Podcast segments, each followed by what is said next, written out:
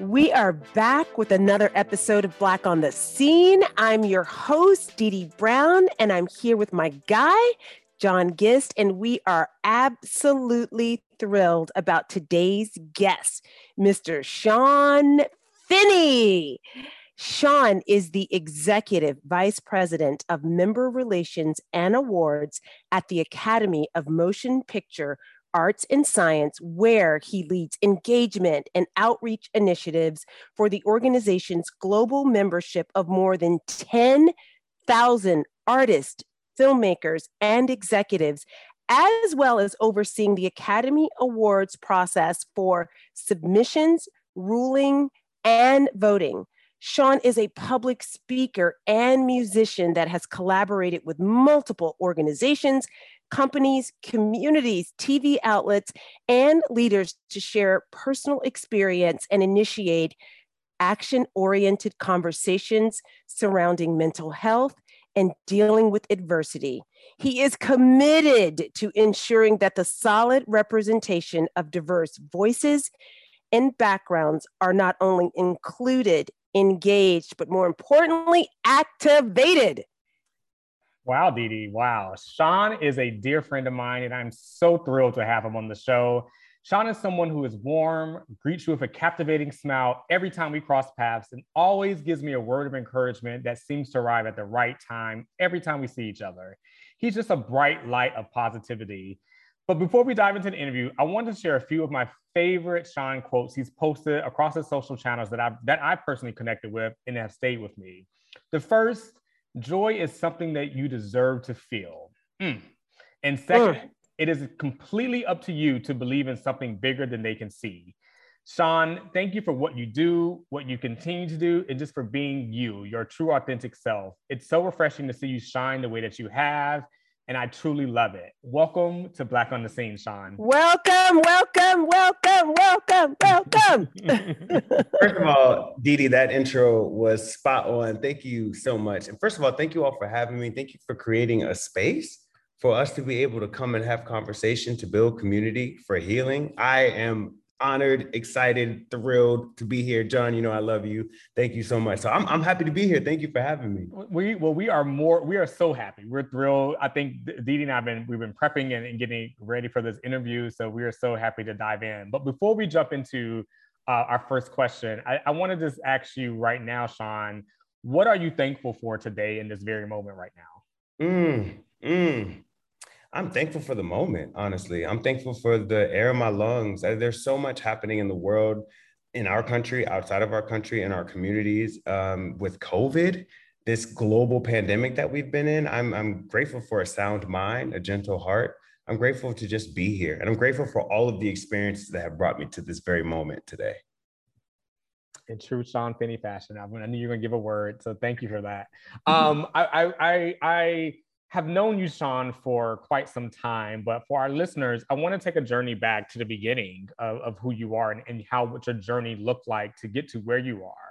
If you didn't hear listeners, EVP, he is an executive. And so, Sean, but I want to talk about like your your upbringing, who, who you were as a young as a young child, and kind of how you started to get into the entertainment space. Yeah, um, thank you. Uh, who I was as a young child is who I am now. Still, I'm proud to say that a dreamer, somebody who believes in things that I can't see. Um, I'm a military kid, so my dad was in the military, my mom was a nurse. So service and structure has always been a huge part of my life. And um, as a child, I've always wanted to just express myself, not even sure exactly how or what that looks like, because you start to unpack that as you start to grow, right? And then it starts to form its own. Um, music is always near and dear to my heart. Singing and songwriting has been everything that I've always wanted to do.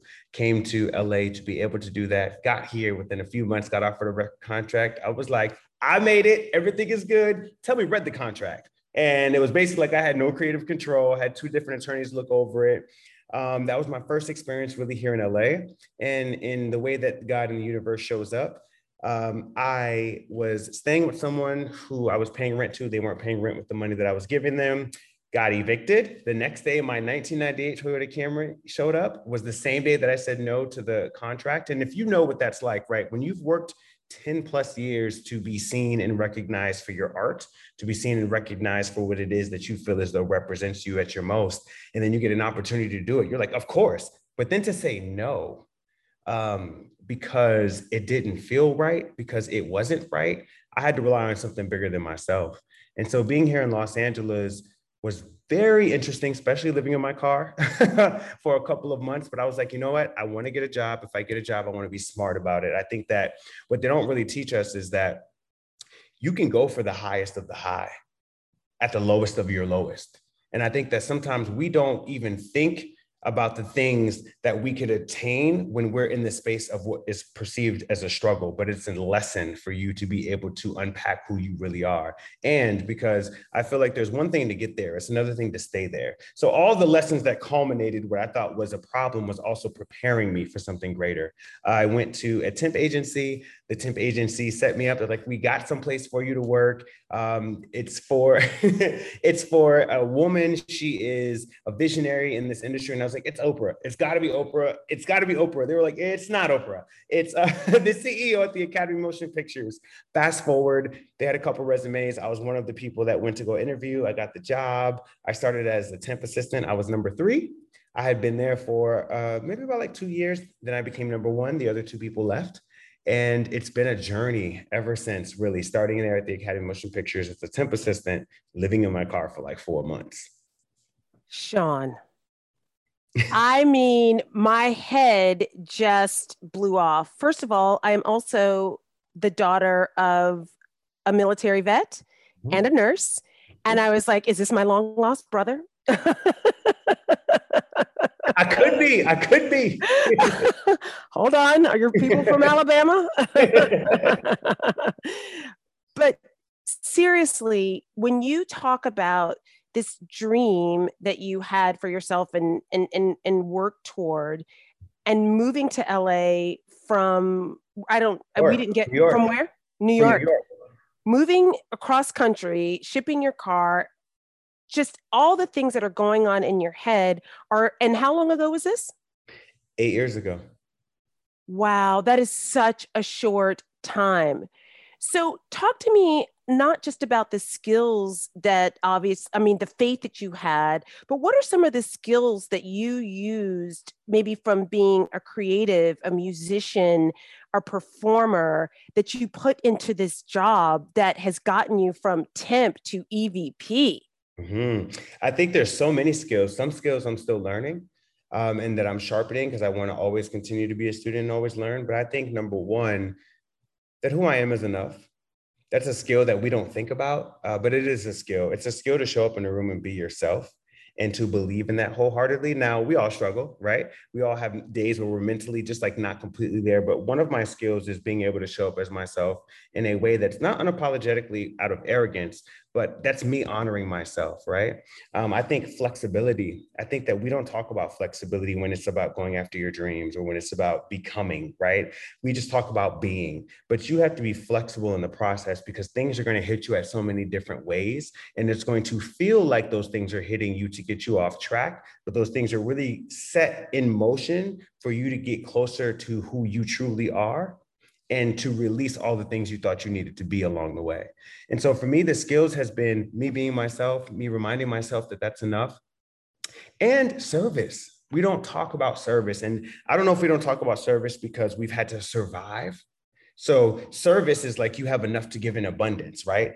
And so we often feel as people, as communities of color, we often don't feel like we have an abundance because we've been taught to survive. But I've leaned into service which has reminded me that I have enough to give. And when you have enough to give, and when you're putting yourself in that position, not only are you building the trust of everybody else around you, but you're able to show up in a true, authentic way where people connect to you, not for what you can get, but for what you can offer. And inevitably, because of the way the universe works, you will receive. John, I, I mean, good gosh, I, I love all that that you're saying. Like, it is, I, I knew that this conversation was going to be a, a, a very impactful one for me. But I want to go back to something you said earlier, and I don't think I necessarily knew this about you living in your car for a certain period of time. Um, you said four months, I believe. Yeah. And um, I want to unpack that a little bit because I didn't yeah. know that. And yeah. if, if, you're if you're comfortable going there, like talk about what that experience was like, like, and then what kept you going? Like, what was the mm-hmm. motivation behind that? Because I would imagine that's completely you're in a brand new city, you know, you're figuring out this job thing, and then you're like, you know, living in your car for yeah. a period of time like what does that what does that feel like what, and, and and please include some of the hacks right so you're having to i'm showering i'm getting how am i yeah. eating like that's yeah. it's just so and what are your folks thinking let us know so first and foremost, I have real parents. So my parents would have come and dragged me back to the East Coast. So my parents did not know. My best friend knew. My best friend would send me Western Union money. Now we got Cash App. But then my best friend would send me Western Union money, uh, $75 a week, just to make sure that I had the things that I needed. I uh, packed all of my stuff in my car with my trunk. In the trunk was also my clothes, obviously, like my sleeping stuff. So I would figure out what streets I could sleep on in Los Angeles. You know, I also had an opportunity to be able to get to know Los Angeles a bit because I was a citizen of the world at that point. So I'm like, I'm going to go to Venice and sleep by the beach, you know, um, and not on the beach, but sleep by the water, right?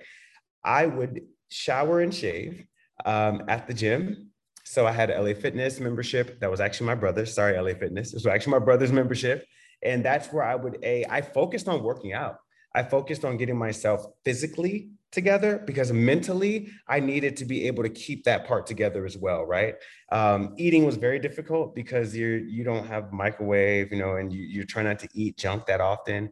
But honestly, sleeping around the city in my car um, going to the gym to shower, using that as an opportunity to not looking at what I didn't have, but looking at what I did have. As you know, Los Angeles has a really big homeless population. So it, not that I needed to be humbled, but it also just gives you perspective. And so I'm driving past somebody who's on the corner asking for money, and they're coming to my window asking me for money at the red light, but they don't even know that I'm living in my car, right? And so you never know what someone else is going through you just see somebody drive by and think that you know them. You see somebody in the store wearing whatever you think they're wearing, and you think that you know them and you don't. And so for me, it was really about perspective um, and about understanding that there was a lot I didn't have, but there was so much I did have. I had a roof over my head, which was my car. You know, I was safe in terms of being able to have a space where that was my own, but it was difficult, you know. But for some reason, and I can't explain it still, John and Dee Dee, to this day. When I had nothing, I felt like I had everything. And I think it was maybe because I didn't have anything, right? And so I just, I just made a decision that I was going to stay. I didn't know how, what, where, when, or why. But once I made the decision, I just knew that I couldn't actually physically be in that space and mentally be in that space. So mentally, I couldn't allow myself to just be like, I'm in my car, I'm a failure, I'm this, I'm that, right? Um, I had to to reprogram what I thought success looked like, and I had to reprogram this idea that this is also part of my journey.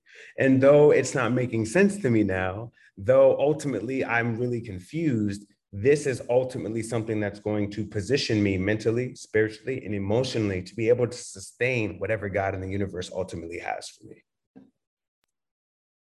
Let me tell you something, Sean. I have been boohooing on all of our episodes, but it usually comes toward the end. you got me in the first daggum 20, I'm sorry, 15 minutes trying not to boohoo. True story. I'm over here tearing up too. Like, it, eh, it, I, I'm, I'm lost for words, honestly. Like, that's such a, you said so much in that. I would like to know you have this ability to to be to show gratitude. And this has to be the work of your parents too and your upbringing. Who are your parents? Where did they get this sense of gratitude from? Are they uh, deeply you know religious spiritual? Talk to us about that upbringing that gave you the the bones and the the, the fortitude really to just know i'm okay. I'm better than okay. Mm wow, my parents, I mean, this is going to make me choke up. I mean, honestly, and then everybody says that their parents are incredible and exceptional. I think that my parents have, in their own unique ways, individually and collectively, always poured, over poured into me. Um, growing up, I just had a lot of um, you know, as kids, you, start to, am I enough? Am I this? Am I that? So insecurity plagued, depression plagued. But my mom, being who she is and as rooted as she is, she is a Christian. Um, and she has always been rooted in believing in something bigger. My dad is actually Muslim. So growing up, I went to the temple. I also went to church. So as a young child, I understood that there was not that there's more than one God, but you are your own church whether it's a temple, whether it's the church, whether it's God, whether it's Allah, you individually are your own pillar of what that is. And so that in and of itself really allowed me to look at the world very differently, but also allowed me to truly understand that there is multiple layers to this beautiful thing called life. And the bad part is only in preparation for something bigger and better later. Um, so, but in my mom's growing up in her in her orbit and growing up in my father's orbit, service has always been at the forefront. I remember coming home and I'm like, Mom, whose child is that in the living room? well, this woman at work, she can't, she's not financially stable and able to take care. So we're, this is your god brother. This is your god sister. And I'm like, well, who, well, where they gonna sleep? You know? So I have grown up. I remember taking road trips with my dad and, you know, you know, you're in the back of the car sleeping because your dad and mom are driving and waking up and I'm, we're on the side of the road and I'm like, where are we? And my dad is fixing somebody's car, you know? And so I've always grown up seeing service in multiple levels and layers but I've also grown up seeing that to give, to give when you don't think you have it, to give. I, you know, it's so funny when you're saying that, Sean, is like, I just think back to my childhood growing up and, you know, I grew up in the South. Um, my parents were not, well, my dad was, he was in the military, but he was retired by the time I was born. But I just remember very much so, I always thought they were very strict. There was a very much routine to my life. Jonathan had to bring in good grades all the time. And then as I started getting older and older and started just kind of developing who I was, I remember like um, thinking like I knew I, w- I knew I wanted to do something in the arts and entertainment, right? I didn't know what that looked like exactly, but I was like, I want to make movies like Spike Lee. Like, you know, do I really want to direct? No, not at all. But like I just saw the kind of um, what I thought was beautiful and I saw the art and I wanted to have my hand in that. And I remember yeah. my parents were like, no, you don't want to, you can't do that. You don't want to do that. You're not gonna be able to be successful. And not because of they didn't believe in me, just because they had never seen it done before, right? And so I always remember back when um, I went to college and I started to like intern and things like that, and my career started to like just blossom a little bit more. Um, and they were like, "Oh wow, you're you're really you're really doing this. You're really you know living out what we thought you couldn't do." I'm so sorry for that. And I just remember like thinking back to that, like I was like, I'm not mad at you, mom and dad, about that. I'm just more so glad I'm able to show you guys a different light of it all and to show you guys who I who I really am and this is what I really wanted to do. So my question for you, um, Sean, is like living throughout your journey, throughout your your childhood, you just being yourself, being your authentic self was always top of mind for you, and just bringing your true self to everything that you you've always wanted to do. But have you ever had those moments where you had to kind of pull back and and not necessarily show who you are and not necessarily like maybe hide something or, or pull back on something else like that before. Have you ever had those instances where that occurred? Yeah um, first john i want to tap on something that you said because this is what i was trying to explain when we were talking about service and we were talking about survival. And so a lot of our parents you know regardless of their age they're we're not that far from where we were 400 years ago. We're not that far from the 60s we're not that far from oppression some yeah. say that there's a lot of pressure happening still right now. We're not that far from 2020 where we're seeing our innocent Black women and Black men being killed on the street on camera in front of all of us. And so I think that a lot of our parents, to your point, it's their own fear because they haven't, we haven't really been seeing that we could have the 40 acres, right? We've been seeing that we can work on the farm and I think that we've had to, this generation is so interesting because we are like that catalyst to really understanding that, like, we can be more than what has come before us and thankful for everyone that came before us because we are living off of on their shoulders, right?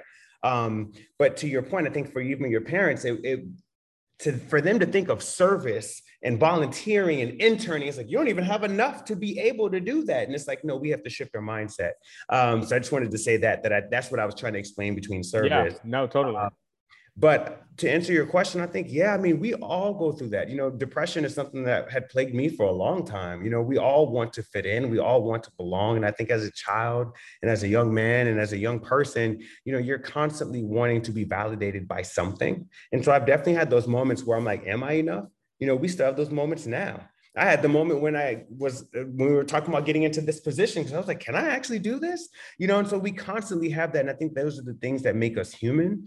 But I think are we doing the work required to be able to rise above the thing that we think we can't do mentally right because it's it's a level and so for me people like level up level up and they think that's driving the new car. Leveling up is believing in myself wholly spiritually emotionally and physically. Leveling up for me is believing that i who i am with what i don't have is enough.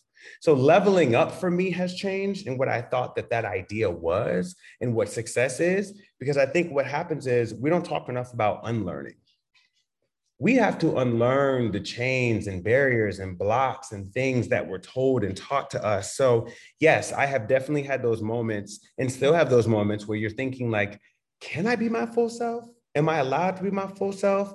But when I think about what is the closest thing to honoring me, my God, because we are our own personal church, we are our own personal testimony, it is me being myself. Because if I'm not doing that, I'm doing a disservice to anybody who experiences me because it's not me you're experiencing. It's my fear. Dee Dee and I truly hope that you are enjoying this episode of Black on the Scene. But we're interrupting this episode just for a quick second to ask a favor. Please take a moment to hit the subscribe button and leave us a rating after the show. And now we return to Black on the Scene. Enjoy. Well, Sean, talk to us about maybe what you had to unlearn to level up in this position where you might have felt the, you know, people talk a lot about the imposter syndrome. Um, and, and what did you have to do maybe tangibly in terms of did you take any courses? Were you reading any books?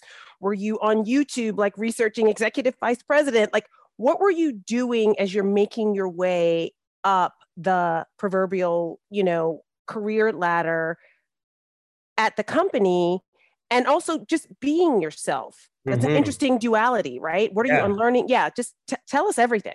I mean, I think number one, you just got to be open to learning. You know, so there's unlearning. Yes. Yeah, so unlearning the fears, the doubts, the things that you have silently agreed with that is really somebody else's insecurity that you picked up one day. So unlearning all of those things, but also opening yourself up to learn and ask questions. How can I be better here? Right anybody that I work with always knows that I'm always asking the questions and I'm quick to say what I know and what I don't know. And not because I need to be seen any specific way, because I'm going to be myself. And part of me being myself is admitting when I need help. I think for me, leadership is very different. I've been at the organization about eight years, starting as a temp assistant, having about four or five different positions.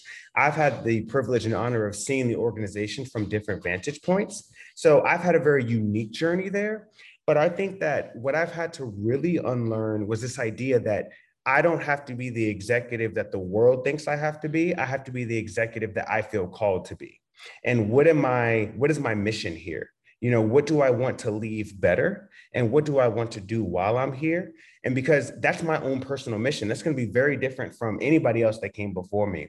I think when we're looking at certain positions at certain companies, we think that, oh, that means I have to come in in a suit and tie, and I need to, I need to make sure that I am not, you know, uh, you know, too too funny or too this or too that. And I'm like, no, I'm going to be me. I'm going to be me fully because that is exactly what got me here. And so for me, I think I had to unlearn that I have to be someone else to achieve success that I can bring success to me if I'm working on it, if I'm working towards it, if I'm open to learning, and I can be in this position my own way, right? And so, how many pres- presidents have we had, right? Every president is different. It's the same position, but you you're walking into it differently. You have different ideas, different agendas. So for me, I have taken the pressure off of myself to be anyone else except for myself because at this point in the 94 years, there has never been another Black man in the position I left let alone the position that I just got into. So with that alone means that I must have been doing something right. Not that I'm the best, not that I have it all together, but I have done enough to get to this point. And so if that is the case, then I can take, I deserve to take the pressure off of myself that I'm not enough. Well, again, congratulations on this uh, this EVP Member Relations and Awards at the Academy. I mean, that's a huge role, and I'm I'm so happy for you. And it, I think it's also such a beautiful narrative to show your just your journey within the company over eight years how it's literally led up to you being this this top executive there. But I wanted to shine a light on that role, your role there, and really unpack, you know, the change that you are a part of, the change you are initiating at the academy. Can we just shine a, a light on that and what you've been doing, what you've been do, um, doing within the company? Yeah, and so my I've been in this role officially eight or nine weeks. So a few things will be announced in a couple of months. Um, but I think the change is really the change that the Academy has been making for the last, you know, couple of years anyway. Was just diving more into representation, diving more into obviously the story of the art of filmmaking, but also just the art of humanity. Because at the end of the day, whether you're a writer, producer, executive, whether you are a hair and makeup, you're a person first, right? 2020, the global pandemic happened to all of us. It did not happen to people who are working in their craft, right? And so with the role, I'm just continuing on being able to expand upon the initiatives of representation. For me, that is key number one um, figuring out different ways in how we can implement processes we have a 94 year old organization and we're at a different interesting time in our industry right so i'm solely focused on also on how are we navigating in the industry 364 days out of the year? Everyone knows the Oscars. Do they know what the Academy does? Are they are they familiar with our education? Are they familiar with our museum that we're building? Are they familiar with the rules, with the processes, with the initiatives that we're doing? How are the members being activated? How are we engaging with them? How are we partnering with our members so that it's not just the Academy story, it is the story of the member in the Academy coming together? How do we really leverage partnerships and relationships in a real way? And how do we authentically connect not only to the filmmakers and the people who love film, but to humanity globally? So those are some of the things that I'm working on. A few of them will be released more later. But in terms of the membership, I'm just honored, honestly, and, and I'm so grateful and thankful. And I also know that I've been working for this. I've been I've been working really hard. I didn't anticipate. I didn't think this would even happen because that wasn't on my. I wasn't doing it for that. I was doing it because it needed to be done. And that's what I mean about the idea of service. Um, some people think that service means free. No, you can work and be of service. Um, service is putting something above what you individually think it should be for the greater good of the collective. And that's not something that we're often taught because, again, we're in survival and not in the mode of service. Well, Sean, I've got a couple of questions. Yeah. And at this point, John and I are usually fighting over who gets to ask the last few questions, but I'm pulling rank because I'm the senior member here. uh, are there any, you discovered this job really through, I mean, I say discovered, but you really were in the right place at the right time, obviously channeling the right thing, right? Mm-hmm. And so, for anyone who's looking to, anyone in our community who's looking to maybe get into the entertainment industry, the film industry, maybe do what you're doing. Any tips, tangible advice, books that you've read, apps that you are using, anything that would just, aside from being of service, being humble, being yourself, but is there anything else tangible that you would recommend for them to do as TV and studio uh, executives? So, give us those tips too. yeah.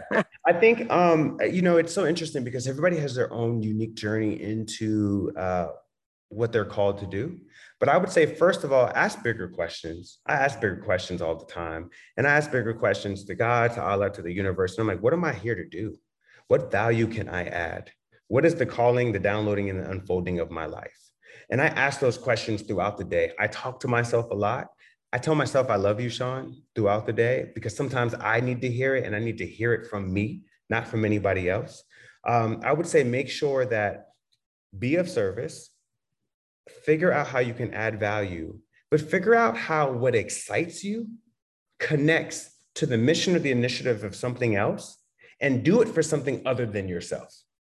So it's almost like that idea of like work towards it and then release it because I think that sometimes we have this idea of what we want to do or a position or a company, and we are so locked on it happening one way. I want to get at this company and I can only get at this company if I apply at on this email address, right? And it's like open yourself up to new things happening in your life in a new way and believe enough in the things that you can't see while also mirroring that with the work. And here's the thing about the work. Don't work yourself to death, right? Take a break, take a rest. We're taught again, survival to just go, to go, to go, to go. No, sit down Sit down, put your phone down. What are you thinking? How are you feeling? What are you wanting to do? And then when you walk out in the world, believe that who you are with what you have and don't have is enough to attract that thing to you and be a good person. Don't be the person that everybody uses. Don't be the person that you never you end up shortchanging yourself and everybody around you but be a person who you would be proud of 10 years from now always. Because I think what happens is we get in these positions, you get these titles, and you forget what it was like to be that assistant living in your car. I will never forget that. I will never, ever forget that feeling of being in that car. You know what I'm saying? And I speak to the assistants the same way I speak to the janitors. I speak to the janitor the same way I speak to the CEO, to the same way that I speak to the person asking me for money on the street. Um, that was probably a lot more than what you were what you were asking for. And in terms of the membership side, there are 17 different branches and two categories in the academy. And so there's so many different ways to be able to apply. But basically, there are three ways to get into the academy. There is being sponsored by two members of your branch. There's being nominated or won, you are considered and or you are committee considered. So the each branch has an executive committee that they vote. So when Dee Dee's name comes up, it's it's the committee around the room, and they're like, "Oh my God, I've worked with with Dee Dee. Yeah, I know her too. She's been great. She's this or whatever." And so there's the three different ways to get in, and then understand what it is you want to be a part of and what you can add because we all want to be a part of things. They want the Soho House membership, they want this membership, they want that thing, but sometimes it's just to have it. Just having it is not enough because I can guarantee you a week from now, it's not going to mean anything to you. Challenge yourself to ask yourself at any given point, what can I add? Because when you ask yourself, what can I add? You are instinctually saying, I have enough to give. I told you. I'm going to cry again. I told you he's, he's, he's, going to enlighten everyone, which he has. Sean, I need. I want to get your advice. This is more some some personal advice too, because I know you have a great answer for it. Um, and I'm going to be selfishly putting it on me for a moment. But obviously, we're in this COVID world. We work in the entertainment business, and there's just noise all around. There's this fast-paced environment, meeting after meeting, you know, deliverable after deliverable. It just never ends, right? And that's kind of what we sign up for to a degree. But what do you do to protect your your mental health and your mental sanity around all of this? Are there any like tangible things that you just practice and do that can help myself and others out there? Um, just kind of just making sure that kind of cutting off the noise a little bit. Mm-hmm. Number one, I I I do I'm learning the beautiful impact of being able to say no and not having to explain why. I think that sometimes we feel guilty for saying no. And we say no sometimes because I just want to be on this couch watching TV or scrolling through Instagram. And we feel the need to have to explain, well, I'm saying no because I have a prior engagement. It's just a no. And it's not a no, a rude no. And so me creating barriers and boundaries allow me to be able to create a place where I can pour into myself and honor myself. I stop honoring myself when I spread myself too thin. And naturally, because again, we come from a place of survival, we got to do everything and we got to do it right now. And we got to send this report in early because we have to work 10 times harder than that person. And we already have people because we have we're at these positions and we haven't been here 20 years. I've been here 8 years right? And so some people have been at different places 20 and 25 years. And so they think you got it. And it's like, no, I'm going to work at a pace that's great for me, but I'm also going to create barriers and boundaries for myself because in order for me to be the person you need me to be, I have to be somebody for myself first. Um, creating healthy routines. You know, I get up at five or six in the morning to go to the gym. Yes, I like working out, but it's more or less for the simple fact that it's like I have to make sure that I have the time to myself, not rushed. I'm not um, sharing that time. It is my time. And so my time is also protecting that when it's like, because you know you're balancing out your friends your family who you're dating work the meetings and it's like sometimes i'm like i actually just can't make it and so creating those boundaries saying no and not having to explain why asking myself bigger questions y'all think i'm joking i talk to myself all the time i tell myself i love you you're doing a good job how are you are you okay because we just go. You go through a breakup, you go through something happening in your family, a death, and you're just like, next meeting, gotta jump on this plane. How are you? Are you all right? How's your heart?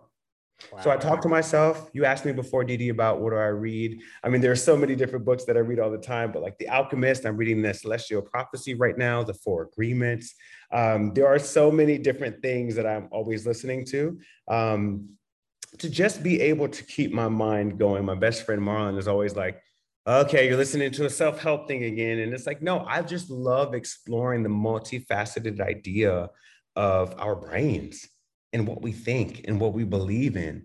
And so for me, John, it's a lot of removing the ideas of what success looks like to other people. Me being so busy that I don't have enough time to meditate is not success for me. Me being so busy that I am drained and I physically can't or don't have enough energy to clean my house, that's not success to me. So, creating what success looks like to me, creating those barriers and boundaries, asking myself bigger questions, creating and making time for myself, and saying no without explaining. Sean. Sean.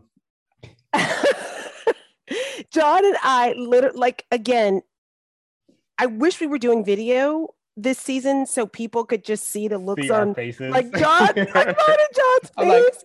Like...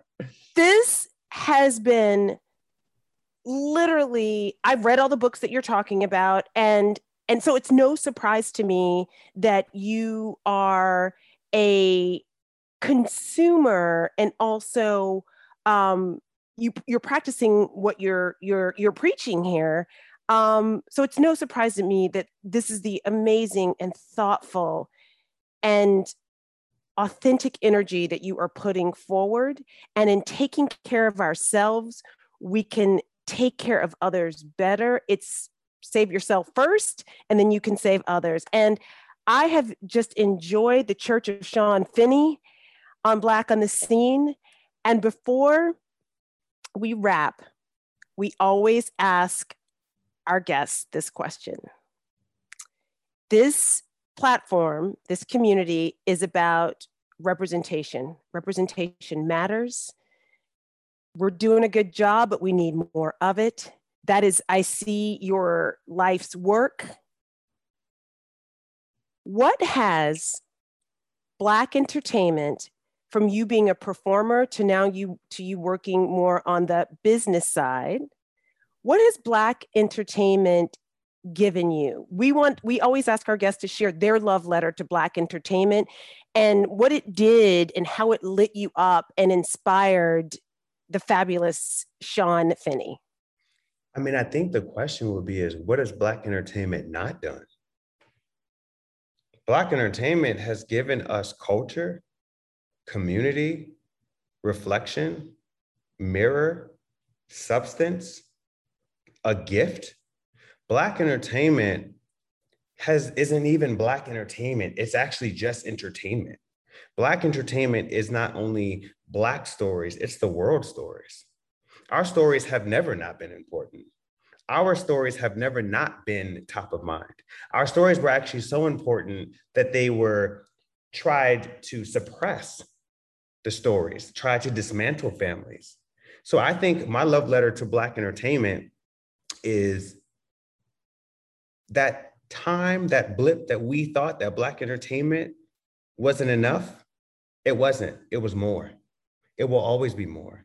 It will always overflow. It will always continue. It will always expand. It will always challenge status quo. And more than anything, it will always be representative of not only Black stories, but the world stories.